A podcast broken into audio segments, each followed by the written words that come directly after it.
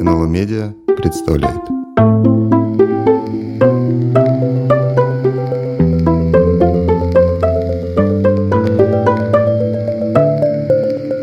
Лев Лев. Календарный подкаст Льва Рубинштейна и Льва Борина.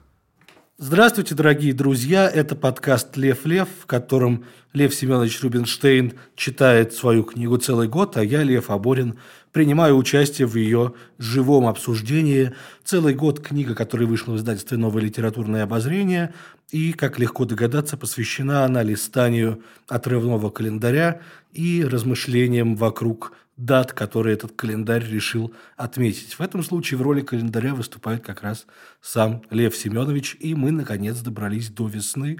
Наступает март. Лев Семенович, здравствуйте и с весной вас. Привет, Лев, привет. Я очень рад вас слышать. Также приветствую всех наших слушателей терпеливых. Поехали. Март.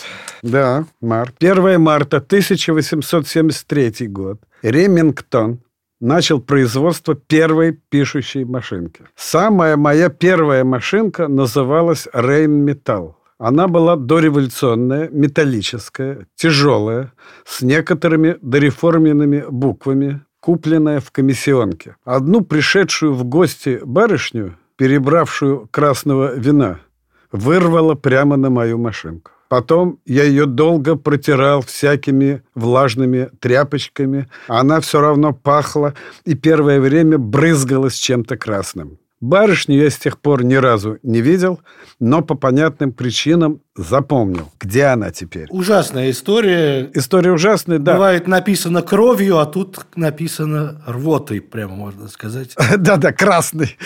да. А что вы печатали, Лев Семенович, на этой машинке Рейнметалл? Как стихи, конечно. Но я хотел эту историю чуть-чуть расширить. Я ее здесь очень кратко изложил. А дело было так. Значит, я действительно купил в комиссионке этот самый Рейнметалл, потому что очень хотел... Ну, я писал стихи, понятное дело, очень хотел иметь машинку, чтобы как чтобы как у настоящего писателя у меня была машинка. Она действительно была очень тяжелая, хотя и небольшая. И некоторые буквы западали. В общем, та еще была машинка. Но я все равно ее очень гордился. И когда ее притащил домой, я решил ее, что называется, обмыть. И я пригласил некоторое количество, э, значит, приятелей. Вот один из них, большой шутник, который в течение вечера раза четыре скаламбурил значит, э, то есть он все время, значит, поднимал бокал, он говорит, за твою пышущую мошонку. И считал, что это смеялся один. Мы за эту пышущую мошонку выпивали. И он пришел с барышней которую я до этого никогда не видел и после этого никогда не видел. Эта барышня вообще сидела, молчала, но наливалась этим саперави. Значит, наливалась, наливалась. А потом подошла, значит, к этой машинке, ну так, чтобы посмотреть на нее. И вот это с ней произошло. То есть вы еще ни, ни строчки на ней не напечатали? Нет, нет, абсолютно она... Да, это... Когда она была обмыта самым прямым... Обмыта в самом буквальном, самом буквальном смысле этого слова, да. Вот такая была э, смешная история. Ну, печатал, печатал, тем не менее, я на ней стихи, но я, но я никогда не умел писать на машинках. Вот как изображали настоящего писателя, значит, где-нибудь в кино или э, в какой-нибудь кинохронике, настоящий писатель сидел с трубкой в зубах и на машине. Он закурил и заправил чистый лист, выставил интервал и начал... Да, он курил трубку, задумывался, задумывался, надевал очки и со страшной скоростью, значит, фигачил по этим клавишам и получался в результате какой-нибудь роман. Например, роман Симонова получался. А я писал рукой. И, в общем, надо сказать, стихи я, надо признаться, до сих пор пишу рукой. Всякую прозу, эссеистику я могу писать на компьютере. В общем, на машинке я, строго говоря, никогда не писал. Я только перепечатывал. А карточки, картотеки на машинке набирались? Ну, а это уже они набирались, они, э, они отпечатывались на машинке. Писались все равно рукой. Более того, э, в конце концов, э, я пришел к тому, что оригинал картотеки, он вообще рукой был написан. Так что я писал... Э, ну, мне казалось, что это в смысле, э, в смысле артефактности, да, что это так будет лучше. Ну что, дальше идем или что? Давайте дальше. Значит, 2 марта 1911 в Москве состоялось первое выступление русского народа хора Пятницкого. Вот дальше мой текст. Как же люто в нетерпеливом ожидании детского радиоспектакля ненавидел я глумливо неспешные слова диктора. А теперь в исполнении русского народного хора имени Пятницкого прозвучит, и все это действительно звучало, навсегда казалось, останавливая время, навечно казалось, отдаляя мою долгожданную встречу с любимым Буратино. Действительно, я в детстве я как-то вырос под радио. Так, так получилось. Ну, во-первых, я много, много болел разными ангинами беспрерывно, и в комнате стояло радио. Я, помню, даже про это рассказывал. В комнате стояло радио, и, конечно, для меня самыми заветными были вот эти детские радиоспектакли. Они, между прочим, в моем детстве, по моим воспоминаниям нынешним, были по-настоящему, несмотря на, на мрачное вообще-то время, эпоху я имею в виду, детские радиоспектакли были просто по-настоящему хорошими. Они были хорошо сделаны. Я упомянул Буратино, там, значит, э, ну, по-моему, потом даже и пластинка была. Лев, я не исключаю, что и вы слышали эту пластинку. Почти все роли записал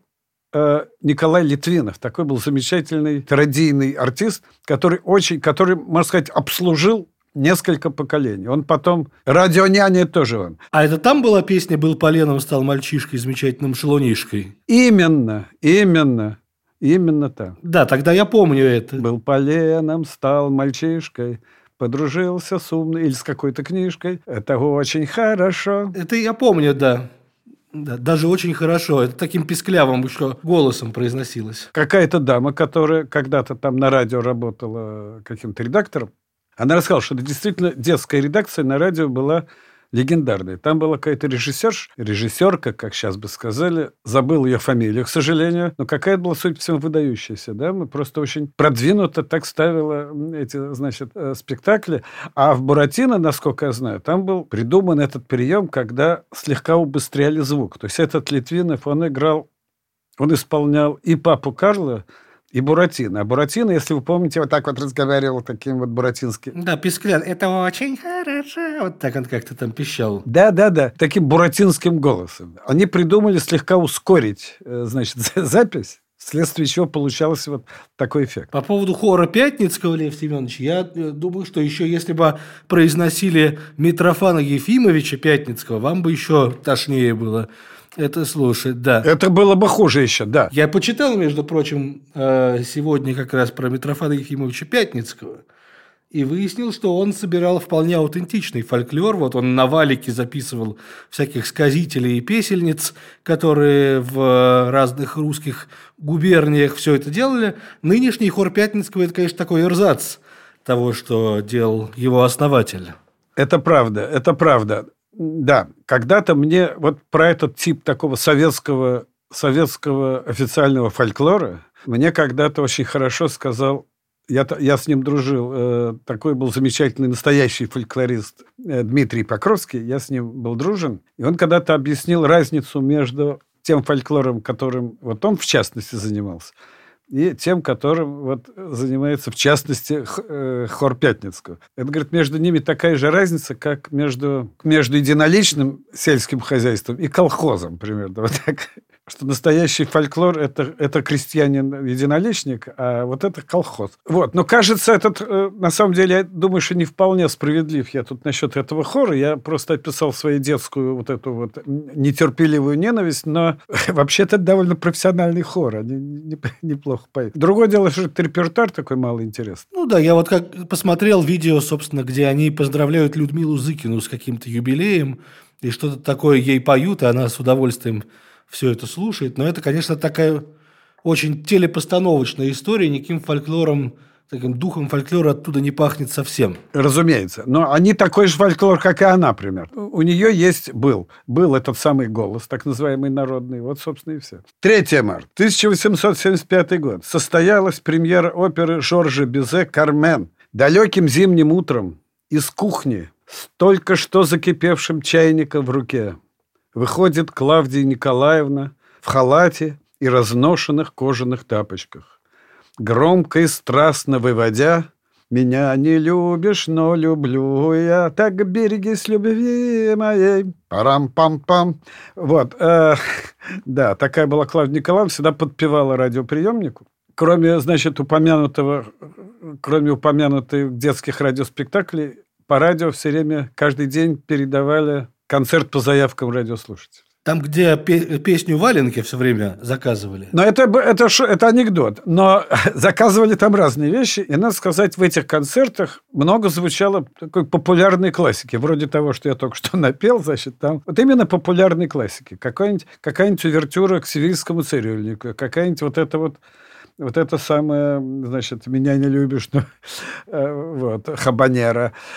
Э, какой-нибудь Полонез Агинского. С Полонесом Агинского вообще интересная история произошла. Забегая как бы сильно вперед по календарю, он тоже в моем детстве звучал постоянно постоянно звучал и в таком концерте, и в всяком концерте. Но интересно вот что. По-моему, это был 81 год, когда начались события в Польше, солидарность и вот это все. Просто это я уловил, заметил, что из, из радиомузыкального репертуара просто в одночасье исчез полонез Агинского. И настолько он плотно исчез, что новое поколение уже его мелодии не помнит. В моем детстве оно было в качестве школьного звонка в одной из школ, где я учился. Ну вот разве что, разве что. А в моем детстве оно звучало по радио в среднем раза три в день.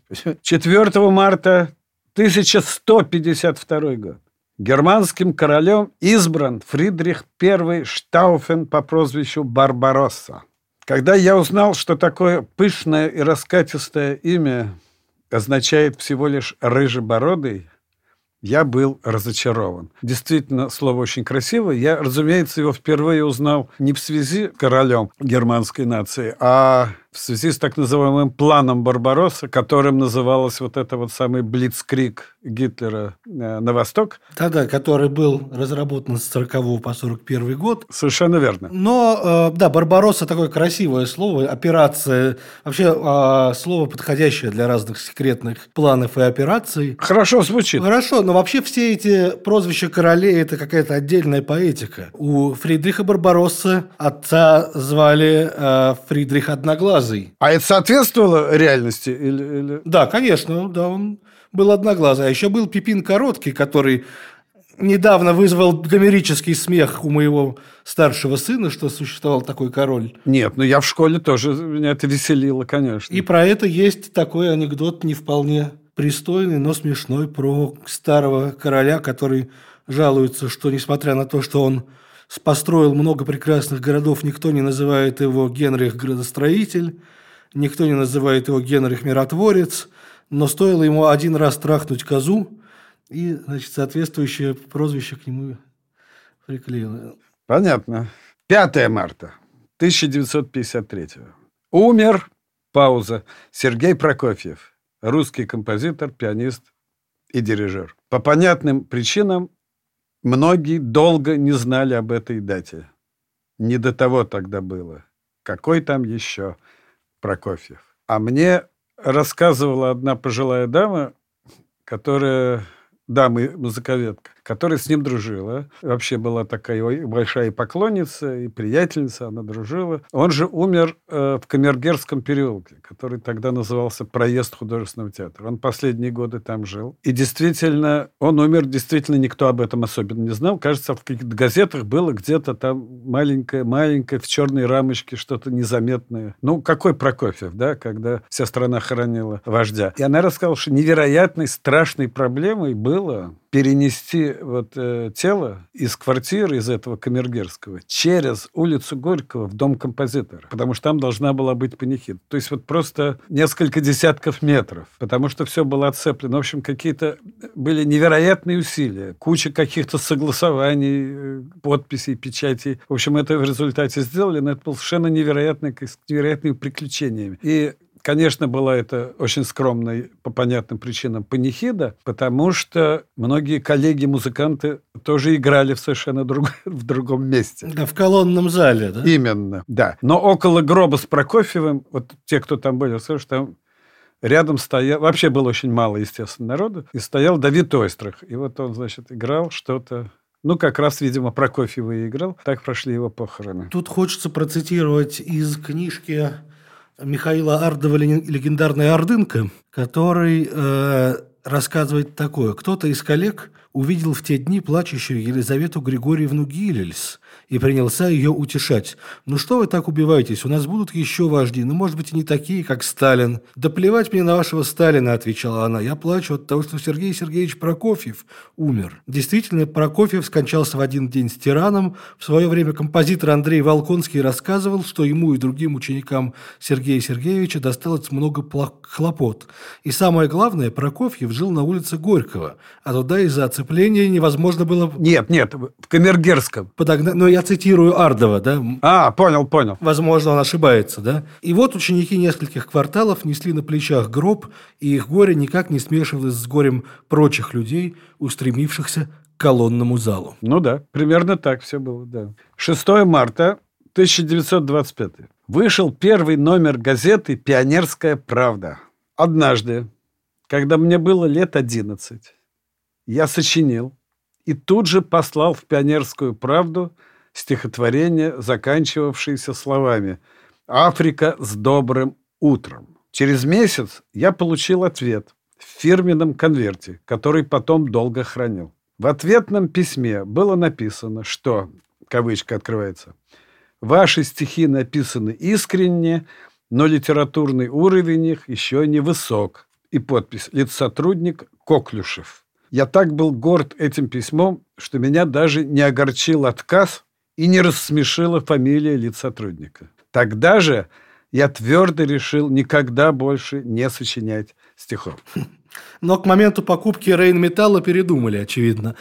Да-да-да. Почему Африка с добрым утром? Ну, потому что это вот было самый конец 50-х годов и, соответственно, начало 60-х. Потому что бурная шла эта самая деколонизация, это колониальная... А, то есть распадалась Британская империя, да, и они все обретали независимость. Да. Все колонии вдруг становились государствами, а для меня это был еще важный... Я это все очень фиксировал, потому что я собирал марки. Марки, да. Мы с вами говорили про марку Камеруна уже. Совершенно верно, совершенно верно. Вот марки... Кстати, Камерун был, как раз, кажется, французский. Слушайте, Лев Семенович, но Африка с добрым утром – это такой дольник, не вполне стандартный для 11-летнего человека ритмический политическое решение. Так что что Коклюшев-то на вас клепал? Это был дольник, действительно. Такой, значит, Маяковско-подобное что-то. Ну, я, разумеется, ничего не вспомню, что было до того. Но я действительно был горд тем, что я из самой «Пионерской правды» получил с фирменным таким этим э, логотипом письмо. Да, это напоминает историю из республики Шкит, где, э, кажется, Леньке Пантелееву присылают отказ от, из «Красной газеты». Да-да-да. Что его стихи никуда не подойдут, и он бегает с этой газетой,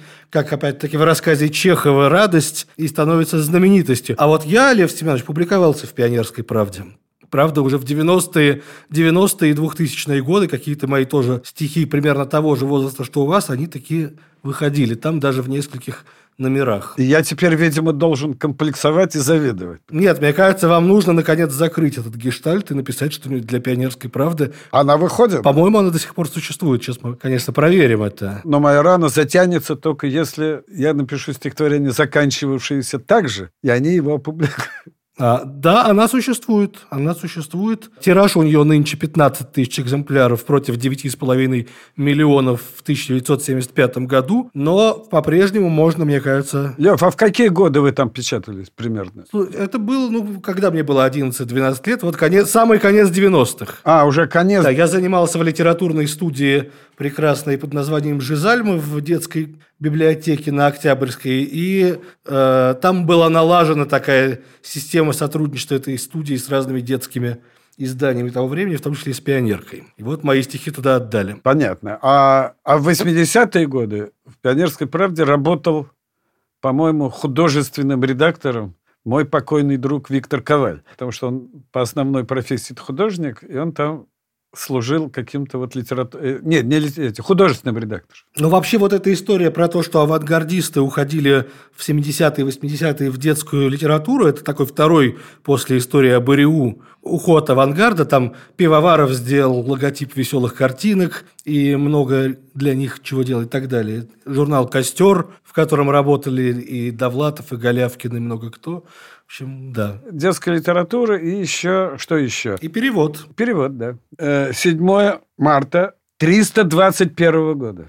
Римский император Константин I Великий провозгласил воскресенье днем отдыха. Сегодня воскресенье, Сталину печенье, а Гитлеру кулак, потому что он дурак. Громко распевал мой старший брат, с нарочитым грохотом складывая раскладушку. День обещал быть веселым. Значит, действительно был такой стишок, откуда он взялся, видимо, какой-то... Мой старший брат прошел войну... Как прошел? В смысле, пережил войну ребенком. Видимо, это такой был вот, значит, э, фольклорный стишок. Ну, это что-то похожее на сегодня под мостом поймали Гитлера с хвостом по звучанию. Ну, а такое тоже было тогда же, конечно. А, Германия, Германия... Э, внимание, внимание, говорит Германия. Да, сегодня под мостом поймали Гитлера с хвостом. Да, это из того же репертуара. В чудовищной тесноте, я вспоминаю вот это время, в, чуж... в чудовищной тесноте мы жили в коммуналке, по-моему, был период, когда в одной комнате, не, в двух все-таки, в двух комнатах жили шесть человек. Братец таки спал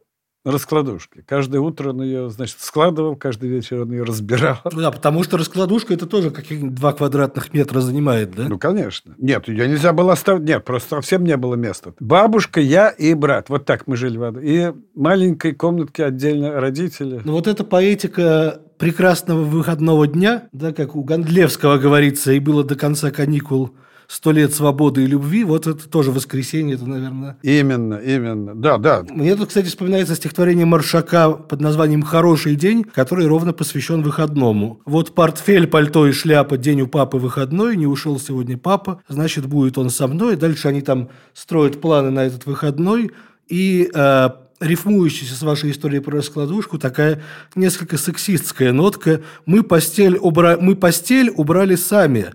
Вместе с мамой пили чай, а потом сказали маме «до свидания, не скучай». То есть в рабочие дни они выскакивают из кровати и идут кто в школу, кто на работу, а кровать заправляет мама. А тут в выходной ей дали тоже послабление. Да, да. Ну, потому что мама была не работающая, а мама была домашней хозяйкой. Да. Кстати, как и моя. То есть у нее была профессия, э, вот, но когда я родился, просто она ушла отовсюду, потому что уже было невозможно. Но дело в том, что вот то время, о котором я пишу, был только один день э, выходной, воскресенье. Субботы, суббота и воскресенье появились уже позже, я уже, по-моему, школу закончил. Так, 8 марта.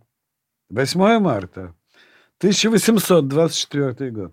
Ференс Лист успешно дебютировал в Париже.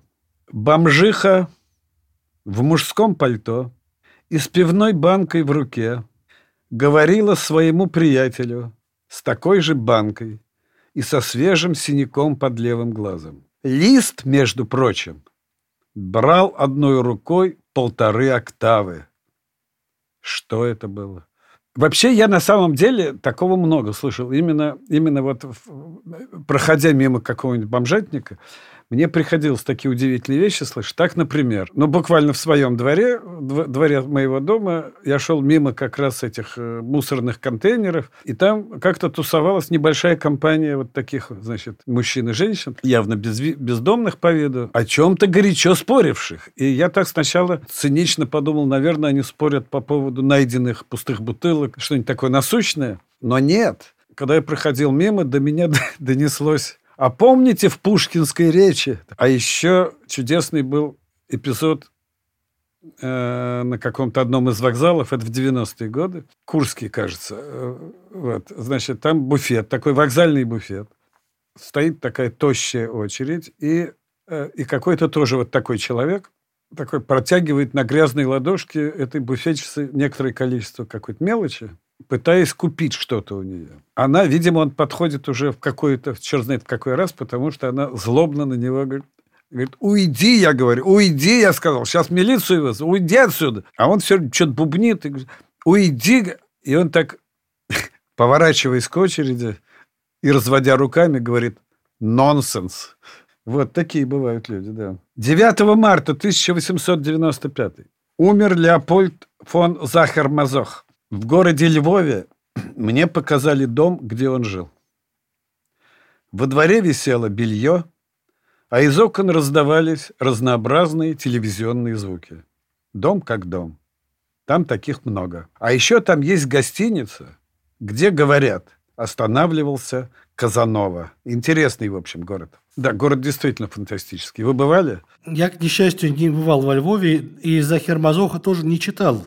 Вот. А вы? А, Э, нет, я тоже. Но я видел дом, где он жил, и мне сказали, что он, оказывается, жил в этом городе. Ну, это во времена Австро-Венгрии, соответственно. И работал полицейским. Он работал в полиции. И, видать, насмотрелся там палочной системы какой-нибудь и решил то, что... Да, да, да, да, да. Мазохи... Это э, история про Федора Сологуба, которого, кстати, 1 марта отмечается 160 лет со дня рождения. Она э, про то, что он был таким описателем розок в учебных заведениях, все время у него всех пароли, но оказывается, что его самого, когда он уже был учителем, во взрослом возрасте порола его собственная мать. И он об этом вспоминал со слезами. Вот тоже такой русский Захер-Мазох в каком-то несчастном смысле. Я думаю, русских Захер-Мазохов, я думаю, как раз было настолько много, что они не сильно выделялись из, из общей толпы, поэтому он не попал в историю, ведь в отличие от того Захер-Мазоха, который попал. Ну да, в каком-то смысле многие герои Достоевского, они такие мазохисты. Вот именно. И Маркизов де Садов, я думаю, было полно. 10 марта 1710. Издан первый печатный учебник по географии на русском языке. Я очень хорошо знал географию, потому что над моим письменным столом висела политическая карта мира – которую я пялился, делая вид, что решаю задачи по алгебре. Таким образом, я запомнил эту карту наизусть и до сих пор могу нарисовать все континенты. А также я знал столицы всех, даже самых маленьких государств, что вызывало восхищение многих. Теперь уже кое-что подзабыл. Жаль. Но на самом деле я стал забывать эти столицы именно когда стали в большом обилии появляться новые государства после распада колониальной системы. А карта не поменялась у вас? Карта как-то особенно не поменялась. Да, э, значит, да, континенты остались те же, а государства как-то стали другими. Такие города, как Тегусигальпа, я помню до сих пор. Да, или какая-нибудь столица Гвинеи, Бисау, или еще что-нибудь интересное. Политическая карта мира – это действительно одна из самых завораживающих, мне кажется, для ребенка вещей. Абсолютно. У меня тоже она в детстве была э, огромная совершенно над кроватью, мне кажется, она там всю стену занимала. И потом, конечно, везде, где бы я ни жил, я старался себе карту мира завести. Даже одно время мы в нее с моей женой втыкали разноцветные булавки, отмечая города, где мы побывали. Когда над моим столом политическая карта мира висела, мне просто э, вообще в принципе такой, такой не рассматривалась такая опция, что я где-то когда-то побываю. Это вообще как не, не, немыслимо. Отец мой, который был инженер-строитель, он где-то был, но чаще всего в этих в странах так называемой народной демократии, и один раз даже на Кубе. А меня тогда мало что интересовало. Любой человек, который где-то был, я от него ждал, что он мне марки привезет как раз. С Кубы привез, привез вам отец марки? Конечно, конечно. А что-нибудь еще интересное с Кубы-то там? Много чего можно. Интересное с Кубы я не помню. Вот с Кубы я не помню, чтобы интересное. Но он э, еще до всякой Кубы побывал в Албании. Это была такая большая редкость, потому что на Албании она очень недолгое время была, так сказать, дружественной, а потом стала очень совершенно недружественной. На, на, надо сказать, на очень долгие годы. Но отец там был. И оттуда он привез как сейчас помню, мне ярко такого вишневого красивого цвета феску с кисточкой. В Албании же самое, по-моему, примечательная сейчас часть ее пейзажа – это такие одноместные бункеры, которые по приказу Инвера Хаджи были везде построены. И вот сувениры, которые сейчас активно продаются в Албании, это такие модели этих бункеров, очень массивные и уродливые, но говорят, хорошо идут. Я вообще первый раз в жизни выехал э, в 89 году. Уже мне было за 40. Окей, не будем, что называется, о грустном. Пошли дальше. 14 марта 1956. Американская компания Ampex продемонстрировала первый в истории видеомагнитофон. А в Москве они стали появляться лишь в 80-е годы. И у очень немногих.